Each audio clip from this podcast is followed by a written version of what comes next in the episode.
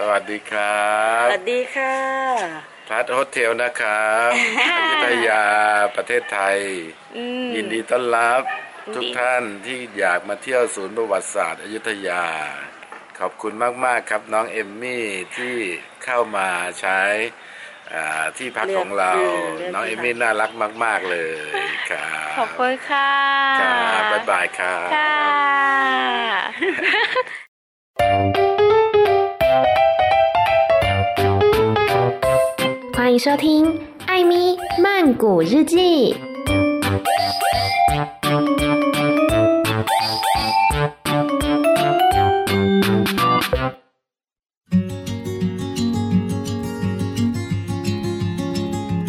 萨瓦迪卡，米娜卡。今天这一集呢，要来跟大家分享上个礼拜 Amy 去大城玩的一些心得。先来跟大家简介一下大城是一个什么样的地方哦。大城又叫做阿尤塔亚，它在西元一三五零到一七六七年的时候，是泰国的王朝首都。那当时泰国还不叫泰国，叫做阿育陀耶王朝，就是阿尤塔亚的意思。呃，持续的时间大概有四百多年，历经了五个朝代，三十三位国王，曾经是在中南半岛上面一个非常强权的国家。可是呢，在王朝末年的时候，面临了来自缅甸王国的攻击，最终在一七六七年的时候，大城王朝就沦陷了。那当时缅甸军队呢，也大肆的进攻大城，破坏了很多像是建筑啊、庙宇、佛寺，还有佛像等等。所以现在我们在大城所看到的，都是当时被破坏之后留下来的遗迹，还有一些残缺的佛像等等。那今天这一集呢，主要会着重在呃，在大城的食衣住行娱乐各方面的一些小心得、小叮咛这样子。但如果你想要看完整的旅游过程分享的话，欢迎你追踪我的 IG Amy 太太 M Y T H A I T H A I。那最近呢，我也开了一个 YouTube 的频道来存放我的一些 Vlog 的影片，所以你在 YouTube 搜寻艾咪曼谷日记也可以找到我哟。好啦，那我们就开始吧。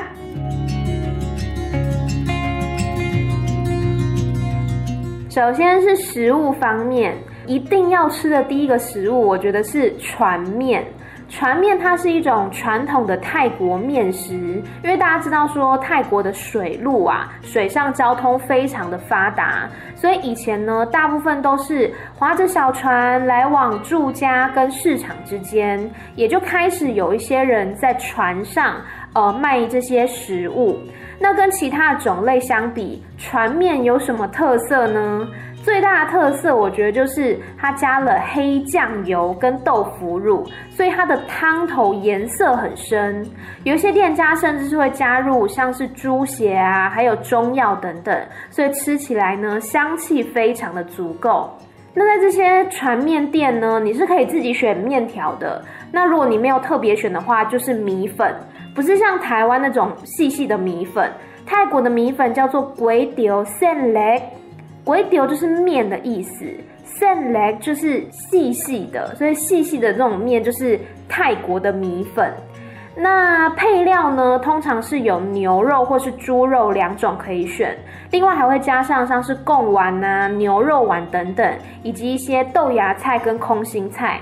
小小一碗大概是二十泰铢到三十泰铢，所以很多人会一次点个大概五六碗左右。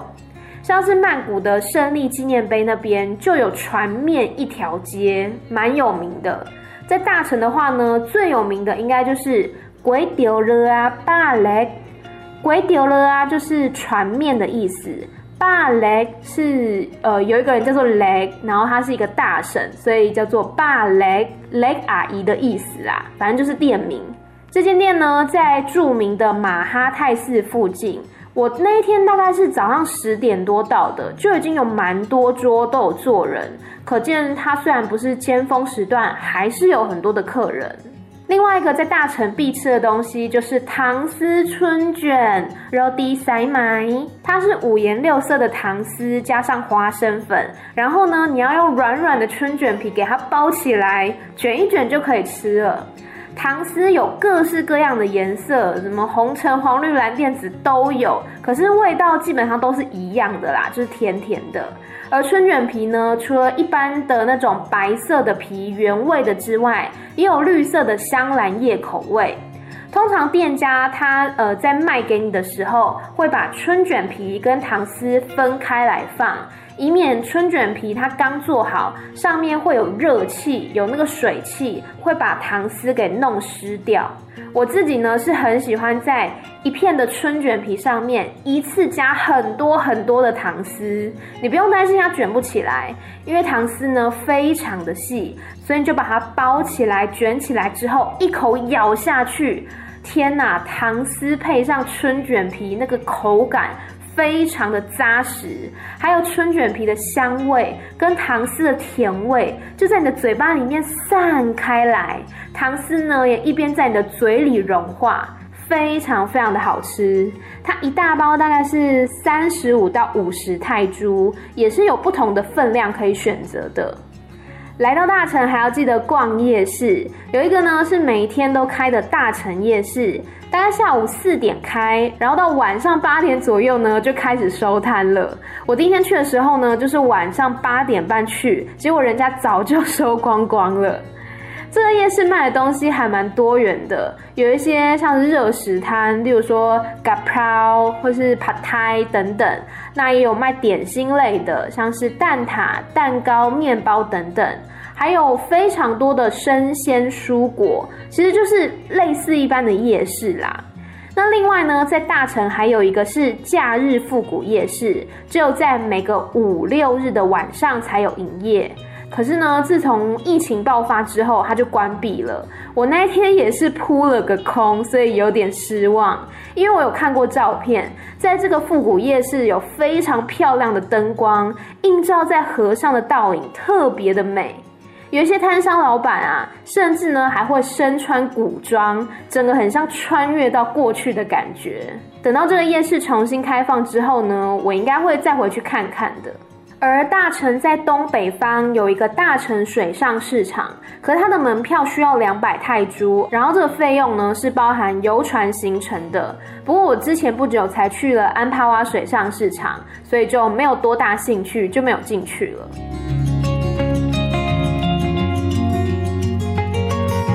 再来讲讲衣服方面。因为在大城大部分都是寺庙啊、遗迹啊等等，所以呢，进入寺院不能穿得太过暴露，像是无袖啦，或者是热裤等等都要避免。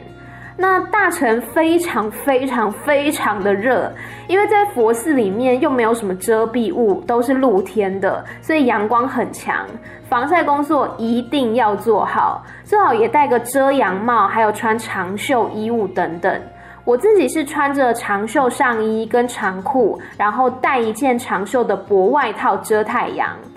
假设说你真的不小心穿了无袖或是热裤的话，也不用担心，因为有些寺庙外面都会有小摊子，让游客可以租借沙龙，一次大概就是五十泰铢左右。那还有很多人会在大城穿泰服跟古迹拍照。我记得在柴瓦塔纳兰寺外面就有一整排的泰服店，好像租一天大概也就两百泰铢左右。但是我那天是骑脚踏车，所以不太方便。那假设你也想要做泰服体验的话呢，最好是自己开车或者是搭嘟嘟车。不然骑脚踏车或摩托车，然后穿泰服的话，其实会蛮麻烦的啦。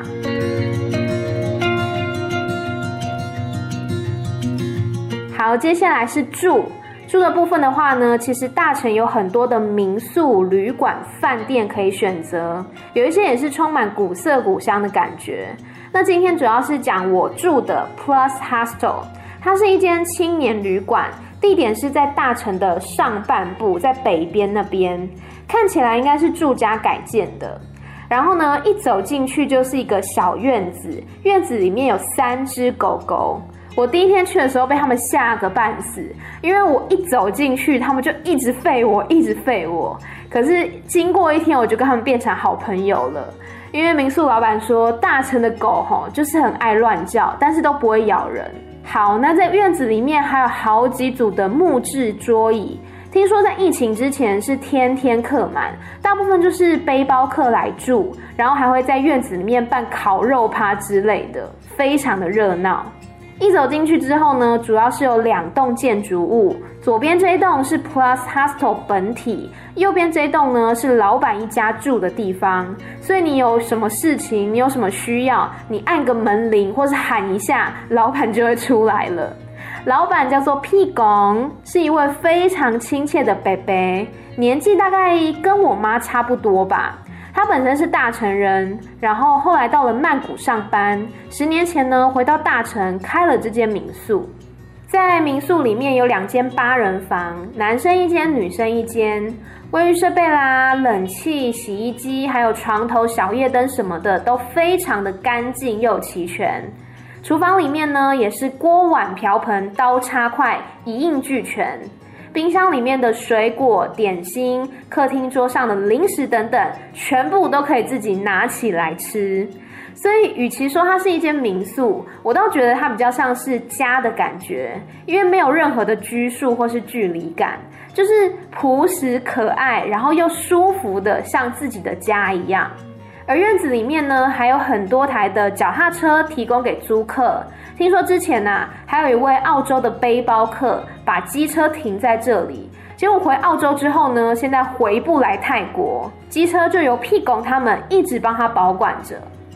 那除了屁公之外呢，还有他的太太跟女儿，他们一家都对我非常的好，还会关心我接下来的行程要去哪里。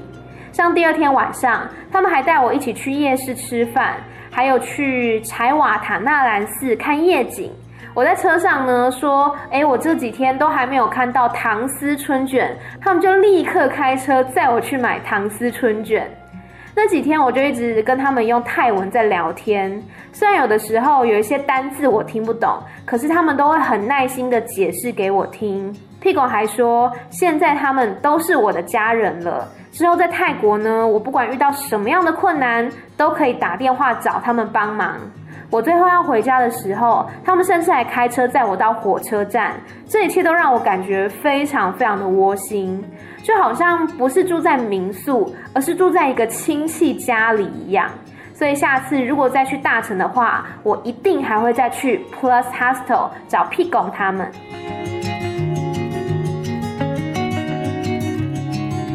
接下来呢，是交通方面，从曼谷去大城非常的简单。有些人会从曼谷北巴士站，也就是摩奇站附近搭 mini van，大概六十泰铢，一个半小时就到了。那有些人呢，听说会搭邮轮从曼谷过去，不过票价不太便宜啦，都要上千块就是了。那还有人会包车，或是参加一日游的 tour。而我呢，是搭火车过去的。我原本是有在泰国铁路的网站上面查好班次，因为他们有分成像是普通车、特快车等等，还有依照车厢跟车种的等级不同，票价呢从二十泰铢到几百泰铢都有。但是我那天去的时候，我就直接走到华兰蓬火车站的售票口，跟他说我要去大城，他就给了我一张二十泰铢的车票。所以我也不确定到底是怎样，反正我搭乘的车厢是只有电风扇跟硬式座位的旧型火车，就是会请墙请墙的那一种。不过开着窗，然后让风吹进来，其实还蛮舒服的。只是要小心，窗外有一些树丛可能会扫过你的窗户，所以要特别注意。那在车上呢，也有很多的小贩贩售一些像是零食啊，还有饮料、热食等等。总之呢，泰国的火车很爱误点，大概一个半到两个小时才会到大城。一出了大城火车站，就立刻会有很多的嘟嘟车司机包围你，问你要不要坐嘟嘟车，而且他们是用各种语言问你哦。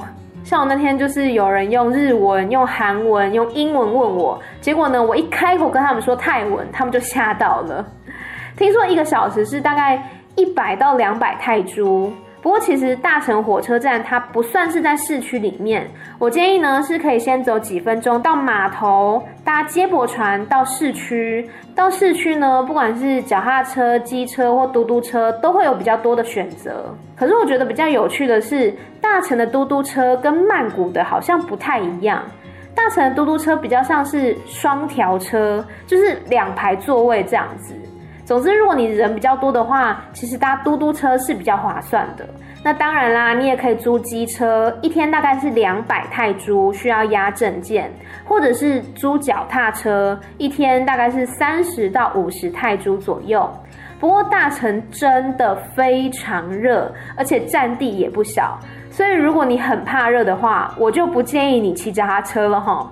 尤其像是最近雨季，如果下雨骑脚踏车的话，也是比较麻烦跟危险啦。但是我自己那几天是都骑脚踏车嘛，我觉得优点是机动性很高，你随时想要改路线就改。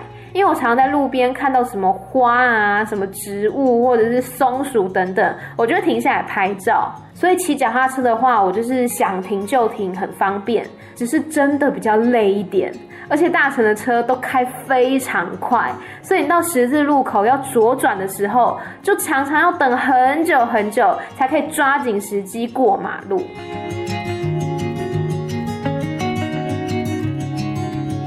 娱乐的部分我不太确定要讲什么，哎，不是应该讲一些佛寺吗？就遗迹本体都没有讲。我第一天就买了套票，是六间庙，两百二十泰铢。可是如果你是一日游的话，不见得要买套票啦，因为有一些佛寺它的占地很广，所以逛起来或是拍照就要花很长的时间。一天下来，我觉得应该四五个点差不多。然后有一些庙，像是马哈泰寺或者是拉加布拉纳寺，它的门票是五十泰铢；有一些庙是二十泰铢；有一些它根本就是露天的景点，免费。所以你可以事先做功课，查一查你想要去的那几间庙门票各是多少，再来算一下，这样子买套票的话划不划算？然后刚刚讲的那些门票费用是否外国人的，泰国人的话，我记得。好像是免费还是二十泰铢，反正就是比外国人便宜就对了。我也曾经想过说要不要假装泰国人，大摇大摆走进去，但问题是我就是长得不像啊，一下子就被认出来了，所以还是乖乖的付门票钱好了。我那三天去了应该有十五座庙左右，因为在大城真的到处都是遗迹。我最喜欢的前三名呢，应该有。呃，罗卡亚苏塔寺又叫做涅盘寺，它主要就是一尊长二十八公尺的释迦牟尼卧佛像，这也是在全泰国里面最大的一个室外卧佛像。那卧佛后面呢，还有一些佛塔，也可以去看看。那其实，在这边呢，也有很多人会供奉鲜花在佛像前面祈求平安。另外，还有我很喜欢的崖柴蒙空寺。它不算在市区哦，算是在整个大城的东南方火车站的那一侧。牙柴蒙空寺呢，它是在一三五七年的时候建立的，保存非常的完整。然后在主塔的左右两侧各有一尊佛陀像，从底下望上去相当的壮观。你也可以跟我一样走上佛塔去眺望整个院区。然后这边呢也有一尊卧佛，不过没有像刚刚涅槃寺那一尊这么大。可是有很多信徒，他会尝试把硬币粘在卧佛的脚底板上。据说如果真的粘上去的话，就代表你跟佛有缘分，愿望可以成真。然后这里还有一个小佛龛，里面呢除了佛像之外，还有一个哆啦 A 梦。这不是代表泰国人拜哆啦 A 梦哈，而是信徒拿来还愿的贡品啦。据说是因为这尊神明呢，他会保护、照顾小朋友，所以当你遇到小朋友不好管教啊，或者是生病等等的，就会有家长来请这位神明帮忙照顾。最后，最后就是我多次提到的柴瓦塔纳兰寺，这个是大成王朝的巴塞通王为了纪念他的母亲而建造的。在佛寺中间呢，除了有一尊很巨大的主塔之外，旁边还有四座的小塔，最外围还有八座更小的塔，这感觉就很像是一个堡垒这样子。那这里呢，同时也是泰国古装剧《天生一对》的拍摄地，所以有很多人都会到这边穿着泰服拍照。在晚上的时候，打上灯光也有不同的感觉。然后呢，其实，在大城的这些古迹啊，你都会看到有告示牌，上面写着注意事项。例如说，不能攀爬到寺庙的高处拍照，不能呃踩上那些古迹，也不能摆出不雅的姿势拍照。然后跟佛手，就是佛的头被斩掉的佛像合照的时候，也不能把自己的头放到佛手的位置，因为那样很不尊重。另外还有像是呃，在跟马哈泰寺有一个非常有名的树中佛头，跟他合照的时候，你的头也不能高过他，以示尊重。然后这些寺庙啊，大部分都是开到晚上的大概五六点左右，不过每一间的时间不太一样，要先查好才不会扑空。像我第一天呢，就是千里迢迢的骑到一间庙，当时是下午五点钟左右，我就刚好看到那一位僧人拉上铁门的那一刻，我就知道隔天再来了。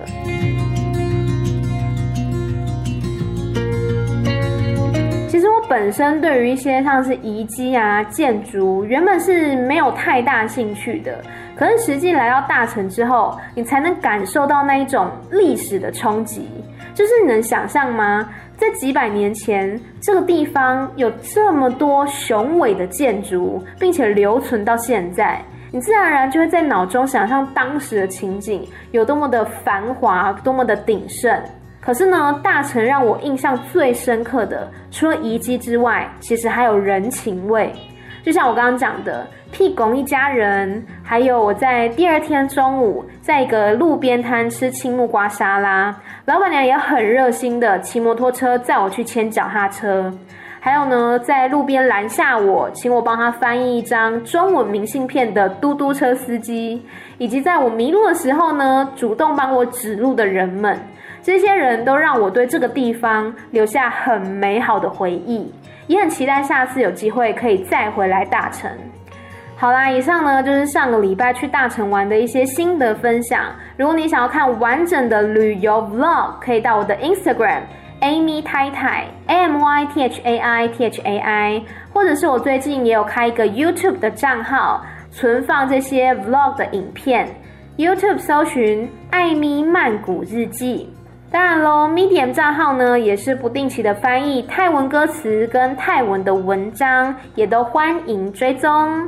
不过我最近都忙着剪片啦，所以都没有时间翻译，之后会好好的来翻译一下的。好啦，每周三、每周六的晚上十点钟，艾米曼谷日记再见喽，拜拜。